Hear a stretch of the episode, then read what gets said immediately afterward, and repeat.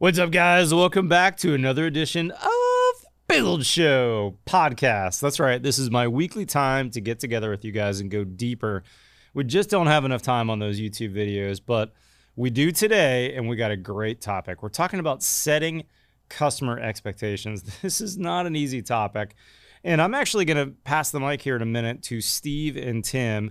Tim is my VP of construction. Steve is my COO. These guys have a lot of experience in this department, and we've got a lot of wisdom to learn from them. But before we do that, I want to say a big shout out to today's podcast sponsor, Aquor. If you're not familiar with these guys, these guys make a house hydrant, a hose bib, that's a frost free one, but it's unlike all the other ones you've seen in the past. This one has a beautiful form and function to it where you can't even tell when you walk up to the house that it's a hose bib because there's a door that opens and then you're going to insert your Aquor uh, hose bib end to actually turn on the water.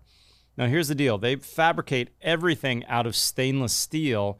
And I did a test a couple years ago uh, that I actually published a video on where I put, I don't know how much, like 50 or 75 pounds of dry ice in a chest cooler and then drilled through the cooler and installed a couple hose bibs, a couple kind of standard frost-free hose bibs, and an Aquor hose bib. And I did a time lapse camera on the hose bibs in the in the kind of frozen area, hooked up water to them as if they were coming from a house to the outside where it was really cold. And crazy enough, over time, we saw a lot of frost build up on the inside and the on the warm side because the cold was radiating through the metals, the brass on the uh, on the standard hose bibs, or certainly copper, was bringing that cold into the house, and there was giant amounts of frost that were accumulating on the on the inside of the metal. On the other hand, the stainless steel, as you know, stainless steel is a terrible conductor. You'd never wire your house out of stainless steel. As a result, very little of that heat was transferred, in this case, cold transferred to the inside. So, long story short, this is a better made, beautiful, and very, very functional hose bib. Last thing I'll mention too, I really like how they've got various sizes. You can buy them in two inch increments from like two inches all the way up to 12 inches. So, literally, you could have your hose bib shut off 12 inches inside your house. That's a long distance, and it's really going to prevent those freezes. So, you can learn more on their website. If you Google Aquor, you'll find them right away. Check out my other build shows. With that being said, live from the Rockwell Studios in Austin, Texas, let's get going.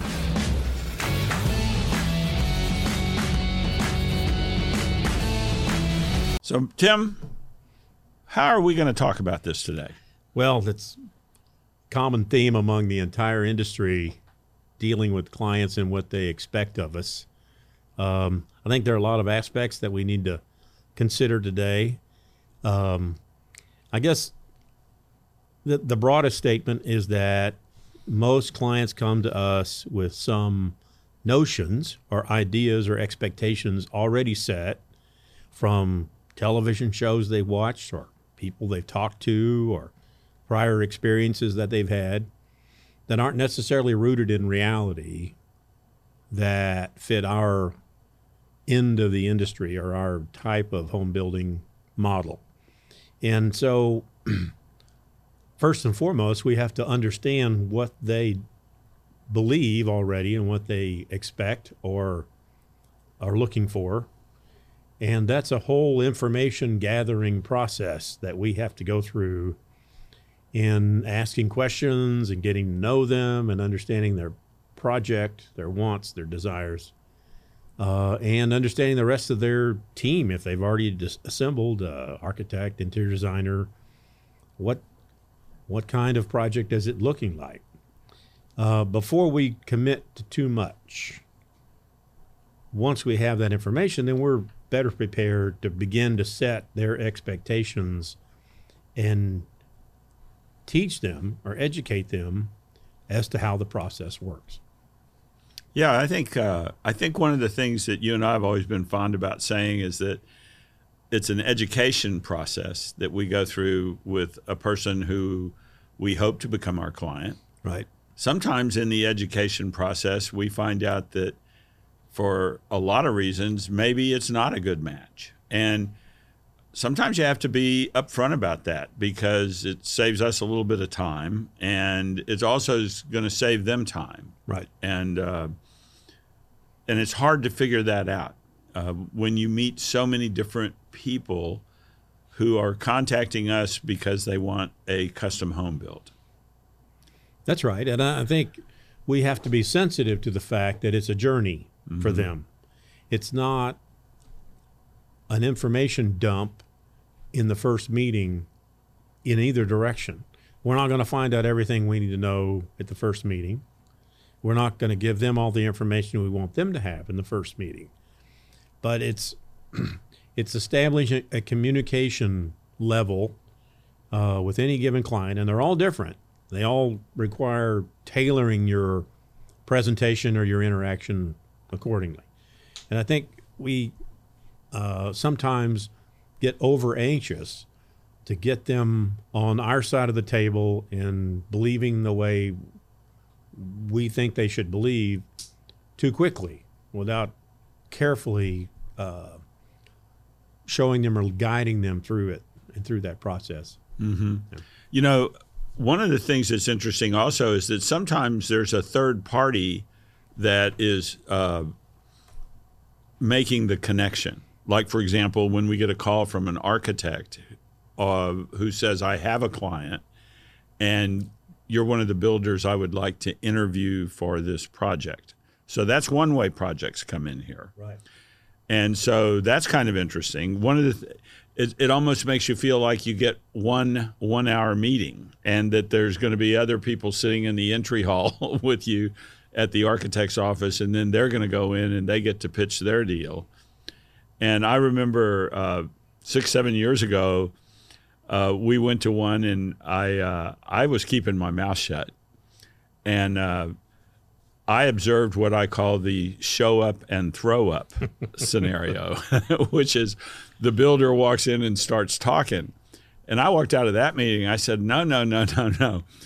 Ask questions, get information. Right. Asking questions is one of the best sales tools there are available to us. It really is. And it makes people feel like you're interested in them and interested in their project.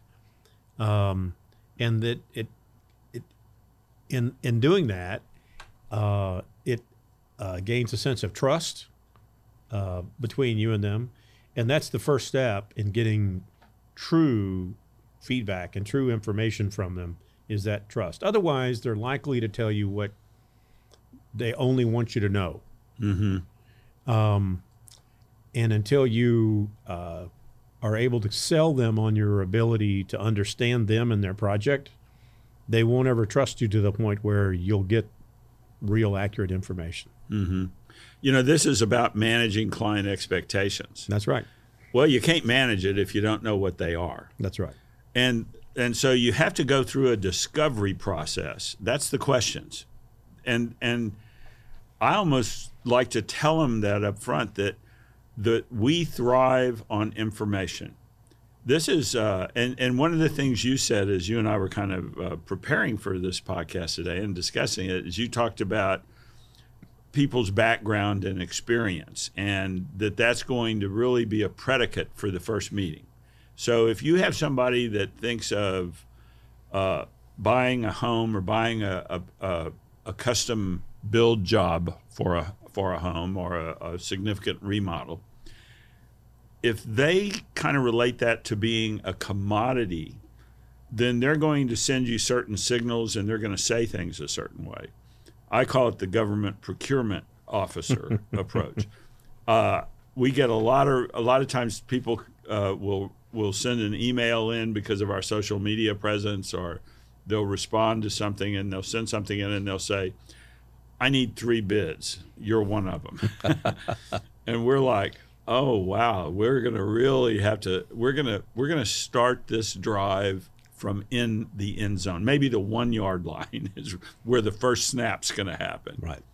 And then you have on the other side of that, you have people from the service industry who really quickly identify that a custom home builder is really in the service business. And I think you do a great job of of of proving that point. Well, I, I think that's what we do. I mean, that's the, the the pure definition of a true custom home builder is is executing a plan that's created by a team. And so this team of designers and owners and contractors uh, is charged with uh, assembling a cost-effective way to execute uh, a plan of action to to build a one-of-a-kind home. Um, that's a unique process. It's not a manufacturing process that's replicated over and over again. It's done one time. It's a, every house is a prototype, so to speak, and therefore it has to be looked at as a service and provided as a service. And so those clients that look at it as a commodity need to go out and buy a spec home. That's that's what I guess if you can't convince them otherwise, that's the way we should steer them is to uh, look for a home that's that's already done and they know everything about it and they know everything uh, that it includes and that translates to a dollar amount with a market value. Um, what we do is make a lot of assumptions based on the things we know and the things we don't know uh, that's part of the plan the, the design and we allow for those unknowns based on experience uh, jobs that we've done in the past and come up with a plan that generally is fairly accurate uh, financially and and uh, schedule wise to to perform it. Uh, once people understand that and they have been in the service industry and they understand that service is is provided over time based on need, um, then I think they get the process. But it, sometimes it's a journey to get them there. And you know, I think uh, I think there's a couple of, of circumstances that that cause a lot of this. The first is, and it's uh, I I know that it takes a long time to get people's heads wrapped around this. In in the United States, homes somehow have become not just a place to live, but they're also an investment. And those are kind of competing interests if you think about it Yeah, they are. and and so when we have uh, i would say more often than not our potential client is always struggling with that uh, particularly because they don't build houses all the time and their expectations of the cost of building a home if they have any expectations at all are usually set by the production home builder market and real estate and in the real estate industry, people talk about conditioned square feet. Many times, the first contact question is, What's your price per square foot? And, um, you know, there's a lot of ways to answer that question. I, I don't even know on our end of the industry if it's relevant or even answerable because it depends. I mean, we often give clients early on a broad range of pricing uh, uh, possibilities based on assumptions of if this is a home that's that's it's got all the things that it needs to have, but it's finished out modestly, and the architecture is somewhat straightforward and not complex, then there's a lower range that you could spend. Or if you want to do a very unique, one of a kind, high achieving architecture with high end finishes, that's another end of the spectrum. And those can vary by 100%. Um, so I think that's just another part of the journey that you have to take people on to show them that there is no such thing as a set cost per square foot for any uh, builder who's providing a service. Now, if you're building 20 or 50 or 100 spec homes in a new community, and there are three floor plans that you choose from, and you get to choose from these three tiles and these three carpet samples, then yeah, I can price that out to you as a commodity. But that's not what we do. No. Yeah. and and I do think that um, I know people come to us because they've heard about us and uh, they're hopeful that we'll build uh, a, a good product for them. But when we talk about managing customer expectations, there's really uh, we ought to this almost ought to be a multi-chapter book.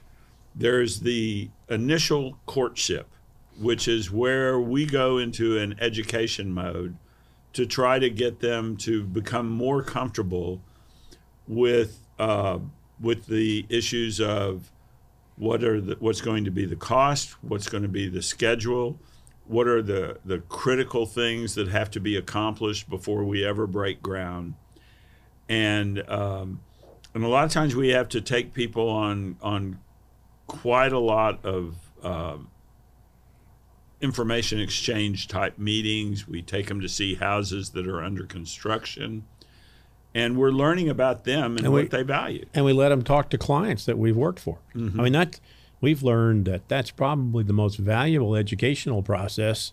Is if you have clients that trust you and that really love you, think you're you're you're really servicing their needs well, they can be your best resource to help educate future clients when it comes to this is this is what they can provide for you. This is the experience that we had, and it was an enjoyable experience. It was predictable. Uh, it was tangible, and we love the, the end result. People hear that and they become your follower. They will believe what you tell them. They will take your advice, and that's the kind of client we want.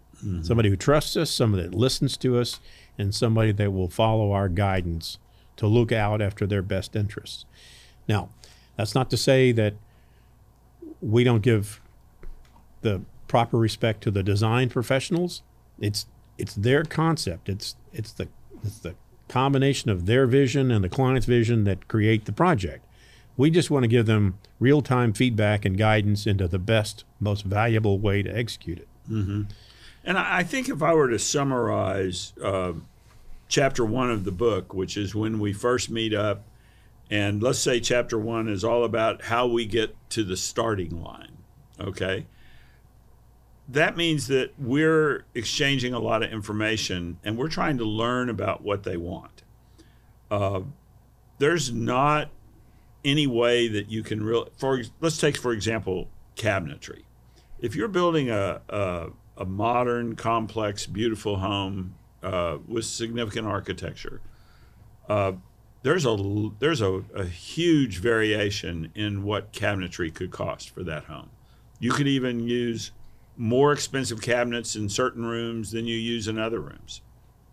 Even the finishes of the cabinets, the hardware of the cabinet. It's just this one topic can have significant cost variation in it.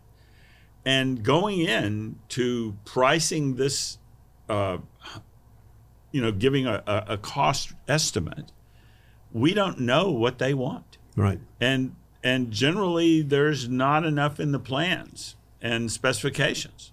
So so there's a, an entire set of things that are associated with uh, an information exchange but what we're really trying to to learn is what their values are you know what is it that they're really excited about the project what are they trying to accomplish on it Right, and I think you're you're exactly right.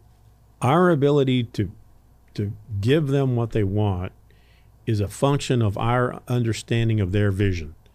The more we understand their vision, the more we can anticipate how they're going to finish the cabinets, what kind of hardware they're going to choose, uh, what's this going to look like. Uh, are we going to have unique products that have to be ordered nine months in advance?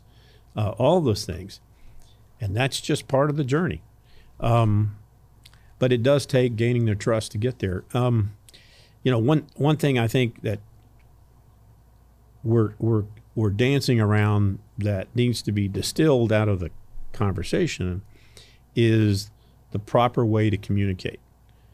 It, there's this message that we want to get across, and it's many chapters of the same book, as you say. Um, but we can't just show up and throw up. We have to uh, communicate this over a number of meetings in a number of different locations in different settings with different people involved so that the information is given to them in a relevant timely manner but not too much too soon because it gets confusing. And the one thing you don't want is a client that becomes scared or nervous about the project or process because it's too complicated. They can't wrap their arms around it.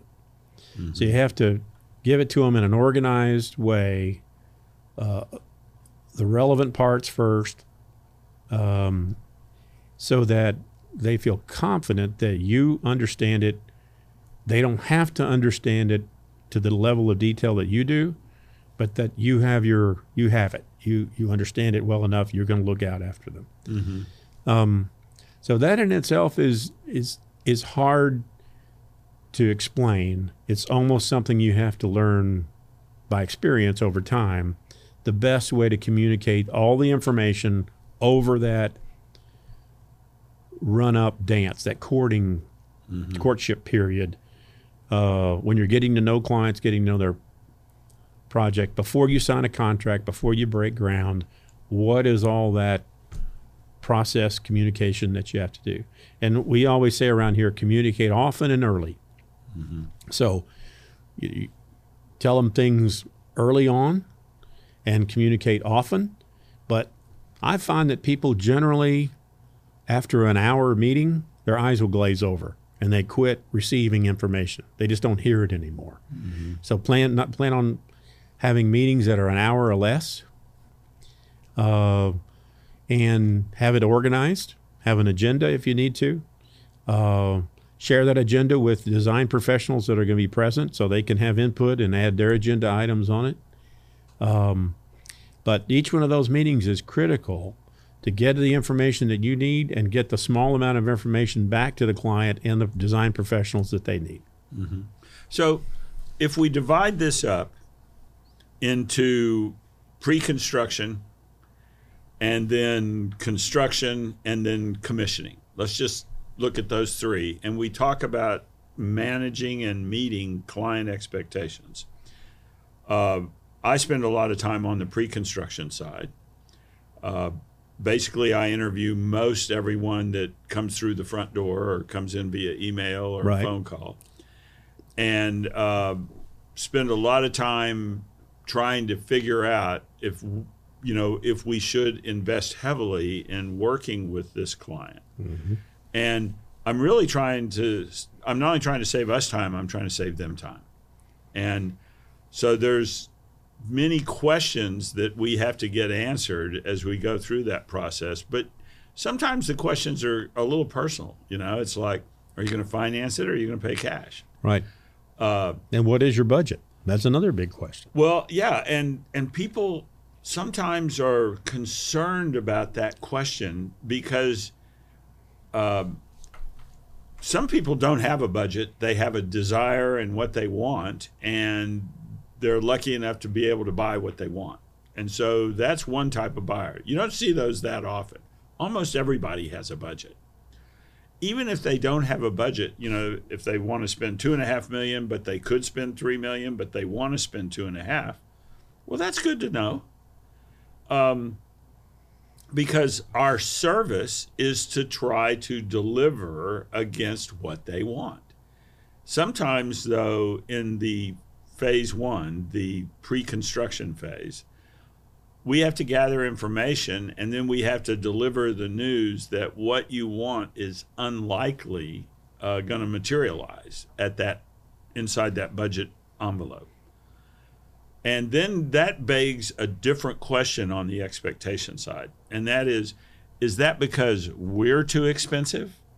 Or is that because what they want can't be achieved in that price range? And it's kind of six of one and half dozen the other. How do you answer that question? You know, because we also have a certain standard that we want to build a house to. And so we're not going to we're not going to just take cost out of the house in order to meet a budget expectation if we think that that would no longer be a house that we'd be proud to build. Or, or would make them happy. Well, that's what we're assuming. Yeah. Yeah, Yeah, that's right. And I think, um, of course, in all this entire conversation, one of the underlying skills is tact. You, you got a lot of information to give, but there's a certain way that you have to give it. And if someone has an unrealistic budget expectation, you can't just say that's not going to happen. you, you got you got to explain to them. You know, here here's what our experience shows us. Uh, here's the last five projects that we've done, and they range from here to here, and and that would tell us that based on what you're saying, uh, and and the certain market conditions that exist now, that the price range for your house should be more in line with this.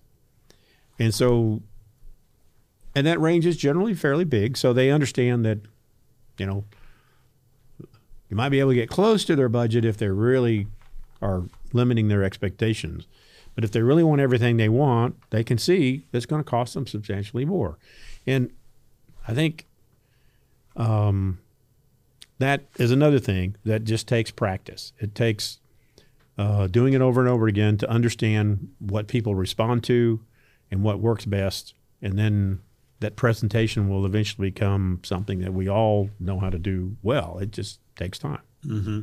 And I think the other thing that uh, I'd ask our clients to understand is how different every one of them is. They range from the kind of the I'm thinking of my house as an investment. I want to know that I'm making a wise purchase, uh, all the way over to I'm just trying to establish that you're a qualified, capable builder, and I have trust and confidence in you. And if I think I've once I've established that between us, I've got really a high level of confidence in, in moving forward with the project. Right. Regardless of what the number is or what what the final estimate is. And we try to design that to to be a uh, a process that is collaborative with them and their design professionals. I think that's right. And we, I would say at least half of the people that come to us really struggle with that fundamental question of how much should I put into this project? Mm-hmm. And it's not so much they're looking at as an investment, although it's, I guess that's the underlying value proposition that they're struggling with is so in this neighborhood, I don't want to overbuild for the neighborhood in case I have to sell it next year. I might have to lose money on it. That's mm-hmm. kind of what's in the back of their mind. Or if they're doing a big remodel, can I put a million dollars in this house? And if I have to sell in a year, can I get that money back out? So we have to recognize that that is real for them. And we have to explain to them if you, listen, if you're going to be here five, ten years, appreciation generally will absorb anything that you do. Uh, you know, and, and and if you really do something that wouldn't be a, absorbed by that appreciation, you probably don't care because it's so much outside the realm of of what everyone else is doing in this neighborhood uh, that you probably have the money to deal with it either way. But if it's a concern to you, then that's sort of what we guide people to understand that if they're staying there for five or ten years, there's a there's a there's a huge cushion or flexibility of what they can invest in their home, and I say invest, that's the way they're looking at it.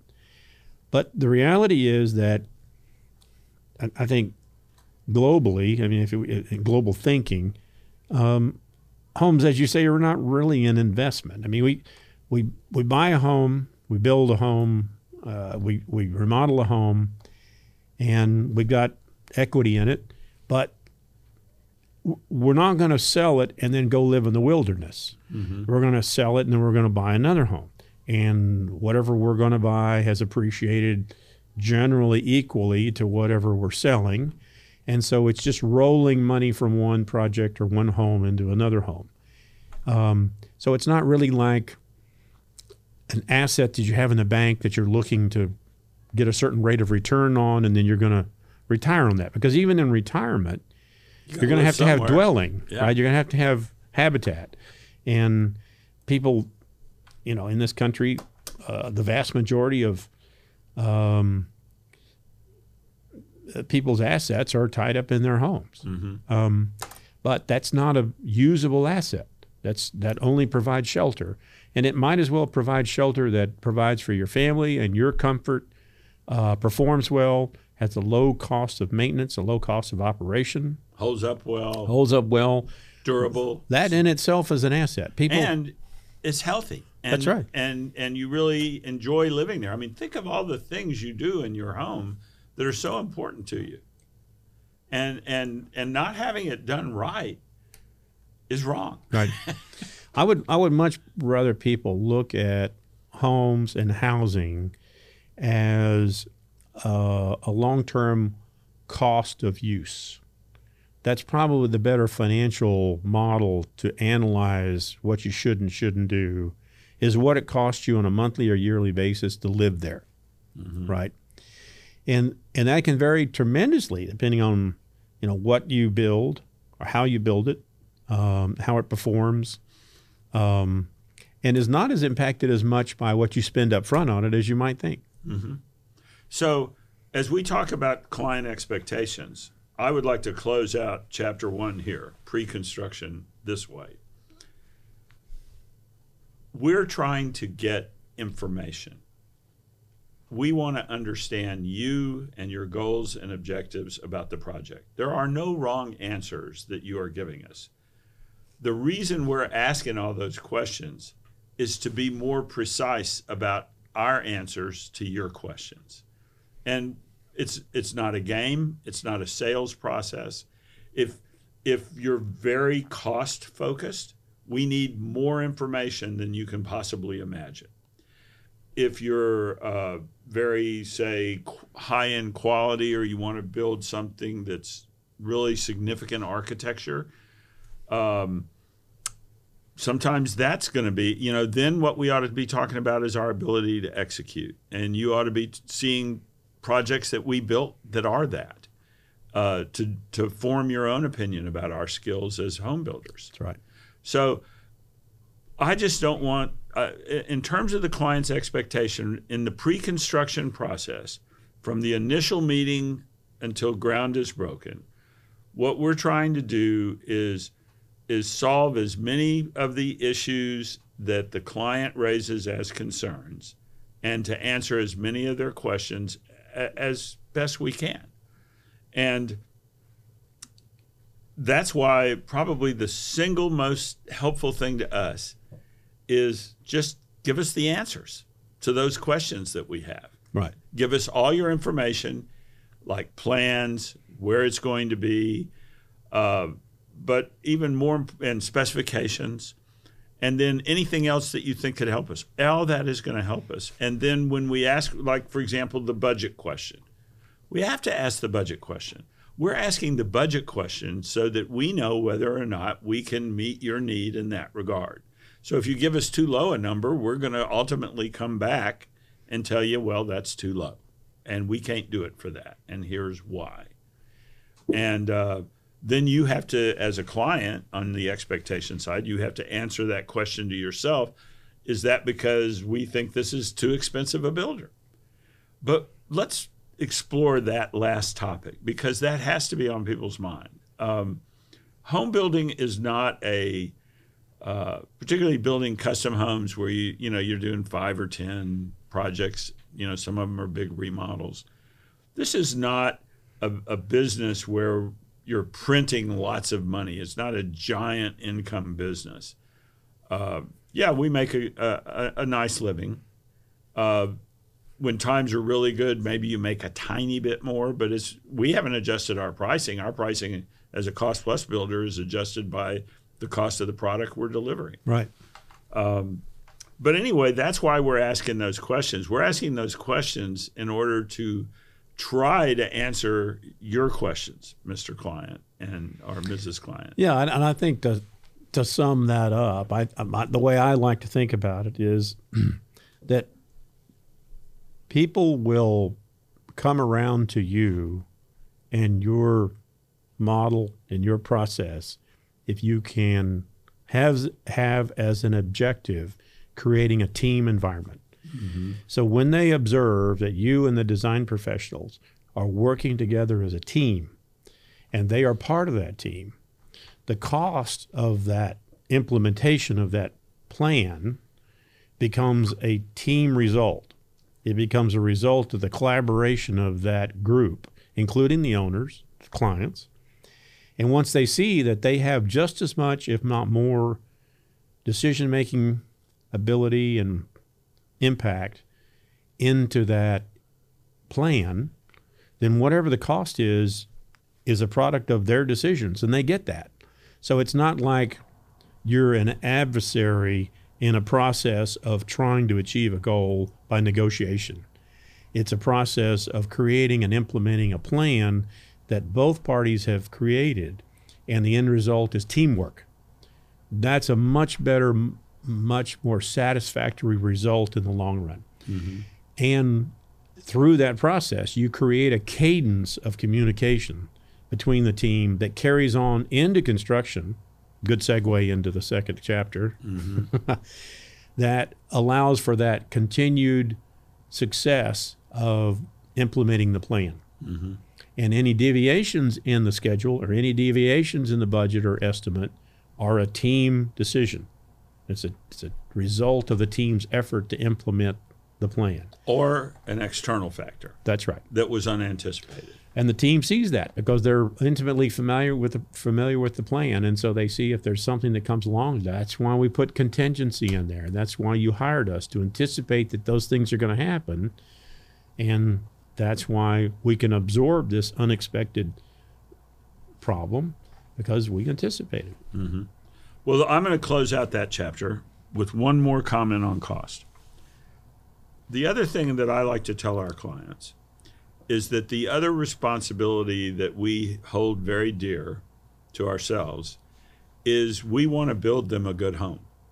And it's our job to not let them take too much cost out of it uh, I got a I had a call from an MBA class at New York University, and they wanted to talk to a home builder, and I guess they found us on social media.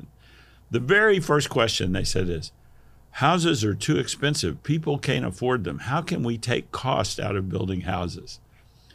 And I told them, I said, "Wrong question." First, we need to decide how do we build housing for people and how do we build good quality homes for people? And people need to decide where to intercept that cost envelope. So, one of the things that I view as our job is to focus on the the the mechanical, the electrical, the the the the plumbing systems, the framing, the found all of these things have to be done well because really what you're building is a container for the client's personalization of their home. And one of the things I think we've done a, a, good job of is become experts in the container.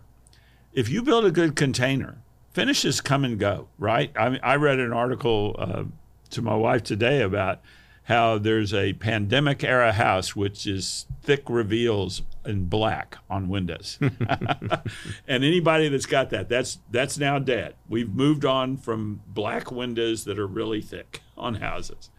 Um, and and modern farmhouse, uh, somebody put a bullet in that like six weeks ago in the design community.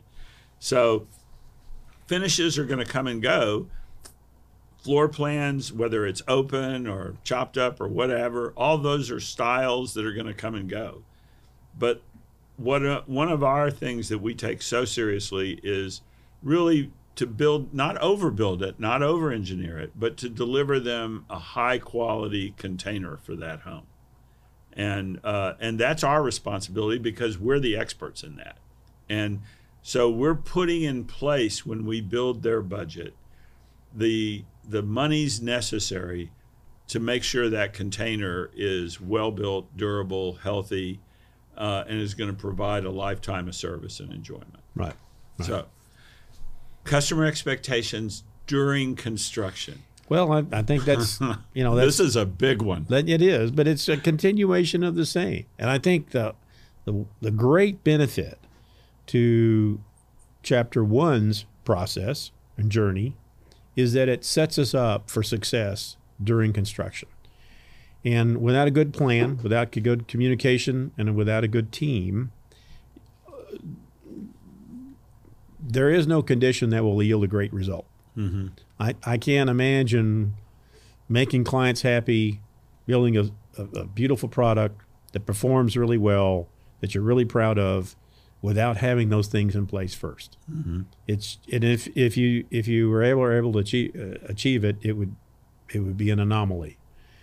Um, so, assuming that you're successful in establishing all those things during pre-construction, construction is is simply a matter of implementing process and communicating it regularly, and that means weekly, if if not biweekly meetings with client and design professionals to review progress, review future work that's coming up in the near future, uh, outstanding issues, uh, requests for information, uh, selections, um, additional design team professionals that will need to be brought on uh, if they haven't already, like landscape architecture or um, Pool builder. pool builder, whatever.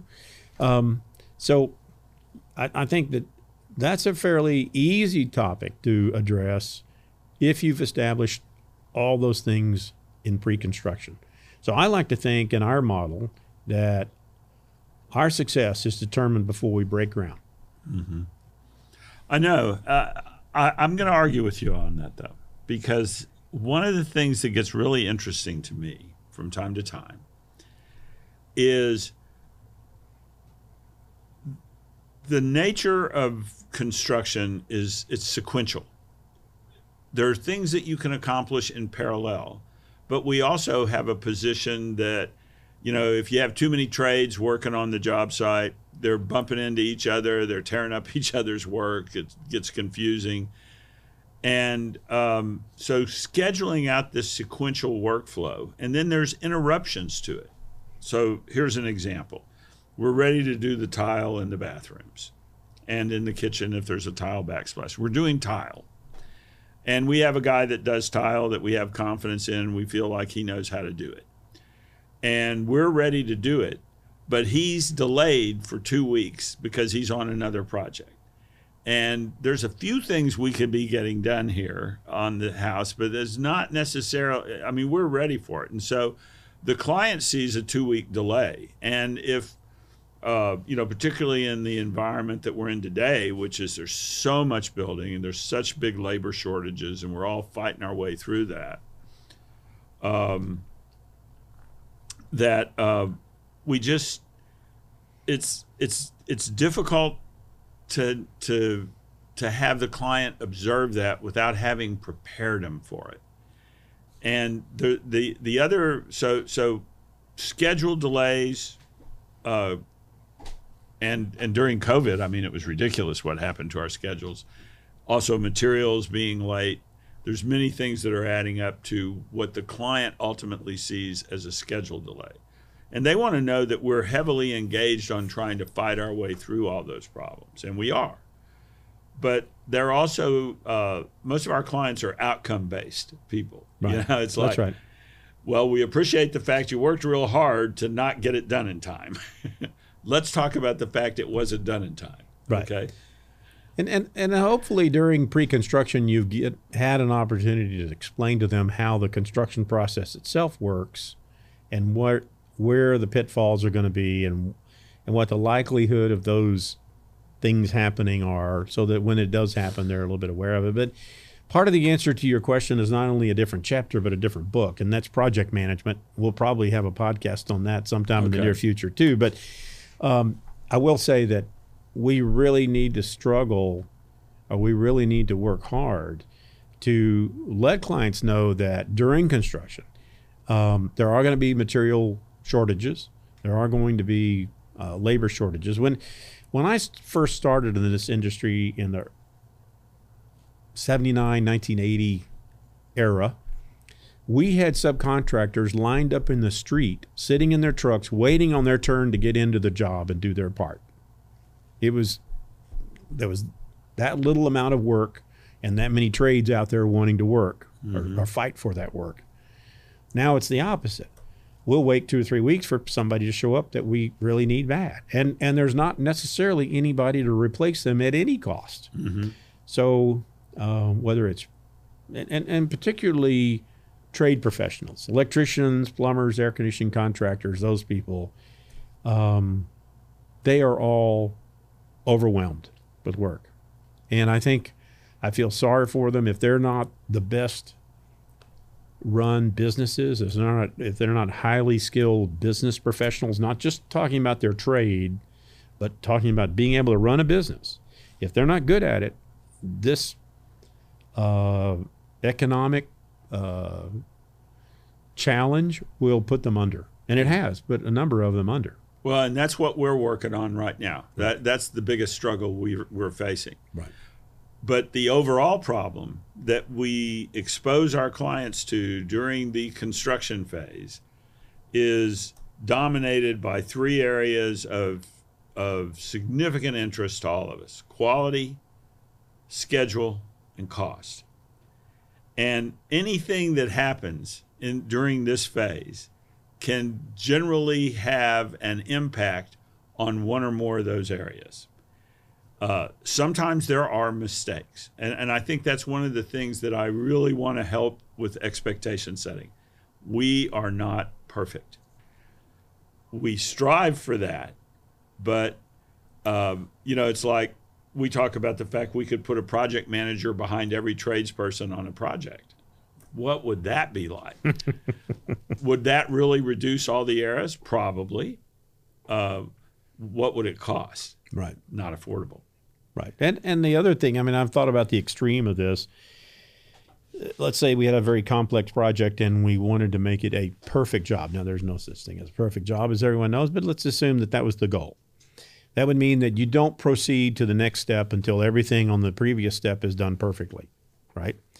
That job would take so long to implement that the products and practices already implemented would begin to deteriorate before you could get them covered up and completed. Mm-hmm. So then it would no longer be a perfect job. So there is no such thing, but it's it's a goal. We wanted to make it as perfect as we can, as as error free as we can. Um, certainly, there are a lot of practices that we have and, and code requirements that we have to keep those projects from failing, from having construction defects, so that they perform right, provide shelter and habitat for people who live there but we want them to endure. We want them to be resilient, as we've talked about in the past, and and last and be easy to maintain and have low cost of ownership. Um, so there is that, you know, that the result of all of our efforts and hard work is is the best combination of those three things: schedule, budget, and quality. And we're not going to be perfect at any one of those. There's trade-offs. That's right, but we want to maximize the amount of each that we can. Mm-hmm. And then we come to the last phase, commissioning, which some people call punch. Right. We like to call it commissioning. And no matter how often we talk to our clients about this, we tell them every time it's going to take six months to a year to to really finalize it all.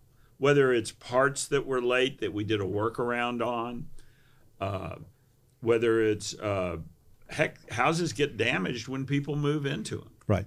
Also, people begin to discover things that we didn't discover, and that's not necessarily a defect. You know, it's like that air conditioning uh, register. It's a little, bit, it's a little noisy. You know, or well, you're, the room's a little warm. The clients are taking the house on a test pilot run.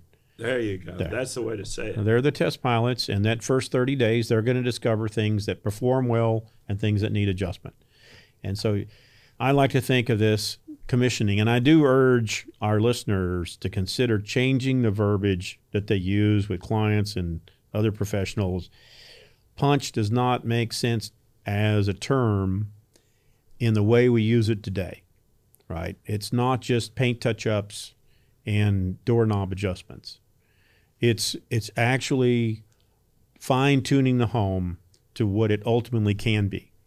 When we finish a home, it may be 99% finished and people move into it. So let's take that last 1%. Over the first week, we'll get 90% of that 1% done. Over the next week or two or three, we'll get 90% of that 0.1% done. And then over the next six months, we'll get 90% of that 0.001% left. Okay. And all of that is the seasonal adjustment that the house needs to settle into as the clients begin to use it. And so if you built and finished it in the summer, in the middle of the winter, that's going to be a different house and it's going to be using different systems and performing differently than it did six months earlier. That needs to be adjusted and fine tuned. So commissioning is a long process. And we like to tell clients that we keep coming back until you get tired of us and tell us not to. That's the goal. Mm-hmm. Because the house needs that continual fine tuning Right. to make it what it can be. And after the first year, that house is as good as it's ever going to be. And we have a project manager whose whole job is commissioning. That's right. And we take that project manager that rammed that construction project through and we move them on to another one. And we take our commissioning project manager and put them on the job because it's a different set of skills. It's a lot of scheduling. It's dealing with the client schedule. Right. When can they have that work done? Um, and hopefully by that point in time, there's also super high levels of, of trust and confidence in each other. And so we're able to, to move through it pretty smoothly. Right. Well, how do we want to start? How, how do we want to sum this up? I mean, we talk about, and, and this topic today is managing client expectations. And I think that what we're not talking about is the dysfunctional aspect. In other words, when we say managing client expectations, what we're talking about is how do we educate and communicate with the client frequently enough so that they don't become alarmed or concerned and instead are very comfortable with what's going on. Well, I mean, I, And that that's what hits their expectations. That's right. And I I think it's hard for us to sit here and tell young professionals, young contractors that may be incredibly good at their technical understanding of home building and their grasp of the mechanics of it. And, and explain to them how they can communicate and how they can sell and how they can ask questions and it be an effective way of establishing a relationship with a potential client and their design team. That's a learned skill. And I think there are lots of training programs that you could go through to, to, to try to improve your communication skills and your presentation and your ability to glean information in the right way. But ultimately, it's trial and error. I think mm-hmm. it's something you just have to work through. If you don't feel like you're ever really going to be great at it because it's not in your personality, then partner with somebody who is. I mean, that's the way most successful home building companies are are really growing today. Is they take different people with different skill sets, put them together as a team. Everybody performs at their maximum based on what they are best at, and that's I think that's what we do here. I mm-hmm. mean, I think we have three or four of us who work together to to um, uh, create client expectations and and uh, build great products and make people happy. Uh, but it takes the three or four different skill sets that we all bring to the table to pull it off. Yeah. And we actually enjoy that. Yeah, Yeah. we do. Well, so when I think about these client expectations, if I could set a client's expectation, what I would do is I would say, if you work with us and we really become a team together, we sit, we use this term all the time. Our objective, you can't do this on day one, but our objective is to be a trusted advisor. Our objective is to be on the same side of the table. This is not an adversarial relationship. And if you have that, and that endures throughout the project, and to that we add our skills as builders and some of the advanced techniques that we try to bring to bear on our projects, you can have uh, the expectation I want our clients to have is they can have a different experience building a home. It can be a good experience. They're going to have a home that they will love.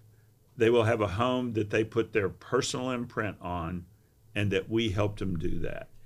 And when that home performs really, really well over a long amount of time, not just the uh, not just the pop when it's finished, you know, and the paint's fresh and everything, but I'm talking about just year in, year out, uh, mechanical systems that keep you comfortable and healthy, uh, systems that aren't failing, that aren't needing tremendous amounts of maintenance.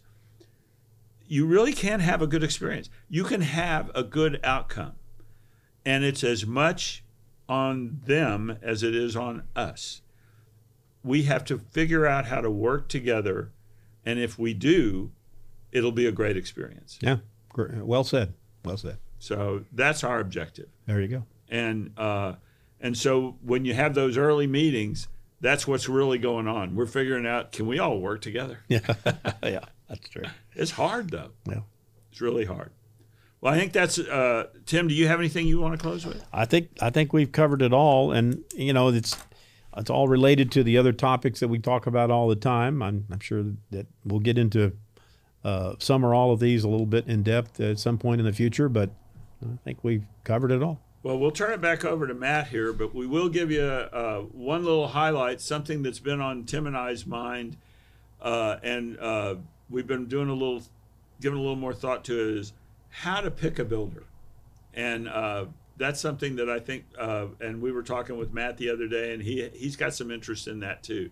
I, it's not clear to me that people uh, know how to pick a builder, so I think we need to spend some time on that one next. That sounds great. Thanks, Tim. All right, thank you, Steve. Steve, Tim, I can't thank you guys enough for taking the time to talk to us about customer expectations. This is a super valuable episode.